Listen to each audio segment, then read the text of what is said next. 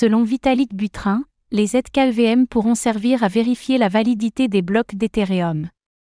Vitalik Butrin est revenu sur la possibilité d'utiliser les ZKEVM dans le processus de vérification des blocs sur Ethereum. Cela permettrait une plus grande décentralisation du réseau, incitant alors plus de personnes à maintenir un nœud facilement.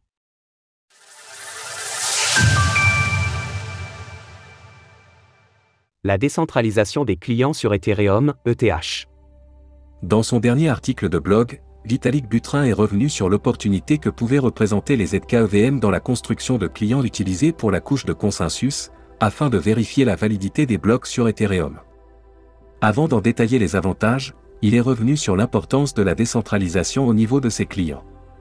En bref, si une panne matérielle venait à survenir sur l'un d'eux, la vérification de la validité des blocs ne serait pas remise en cause, car il est peu probable que tous les autres clients rencontrent la même panne en même temps. L'illustration ci-dessous montre les différents logiciels utilisés pour la couche de consensus à gauche, et aucun d'eux ne représente plus de deux tiers du réseau. A l'inverse, on observe une faible décentralisation dans le logiciel utilisé pour la couche d'exécution, bien que ce ne soit pas le sujet. Diversification des clients utilisés par les nœuds d'Ethereum. Par ailleurs, l'autre avantage d'avoir une diversification correcte sur différents clients limite le risque politique que peuvent représenter les développeurs de ces logiciels. En effet, si un seul client concentre la majorité des nœuds, son développeur aurait plus de poids pour faire passer les mesures de son choix sur le futur d'Ethereum, potentiellement au détriment de la communauté. Des clients Ethereum construits sur des ZKEVM. L'intérêt d'un futur avec différents ZKEVM comme client de la couche de consensus est de servir une décentralisation toujours plus grande.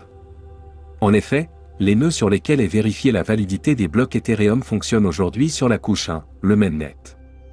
Celle-ci est donc très lourde à vérifier et limite le nombre de personnes en mesure de monter un nœud complet pour cette opération. A l'inverse, si cette vérification était déportée sur un layer de tel qu'un ZKEVM, celle-ci demanderait bien moins de ressources, et pourrait même être opérée sur un smartphone. C'est tout l'objet de l'étape The Verge concernant le futur d'Ethereum qui devrait accroître la décentralisation de manière significative. Malgré tout, un tel futur ne verra pas le jour avant plusieurs années et se construira au fil des mises à jour. En effet, la génération de preuves SNARK en temps réel n'est aujourd'hui pas permise par les ZKEVM, ceux-ci peuvent mettre jusqu'à plusieurs heures pour vérifier un bloc d'Ethereum. C'est pourquoi cela doit préalablement passer par une amélioration de la blockchain Ethereum elle-même, ce qui pourrait notamment être mis en place par le biais du sharding dans la prochaine grande étape à venir, The Surge. Vitalik Butrin se montre ainsi confiant dans cet avenir, en dépit des difficultés à surmonter. Cependant, il n'y a aucune raison technologique fondamentale pour laquelle cela ne peut pas être fait, et je m'attends donc à ce que cela se fasse même si cela prend de nombreuses années. Source Vitalik Butrin, Client Diversity. Retrouvez toutes les actualités crypto sur le site cryptost.fr.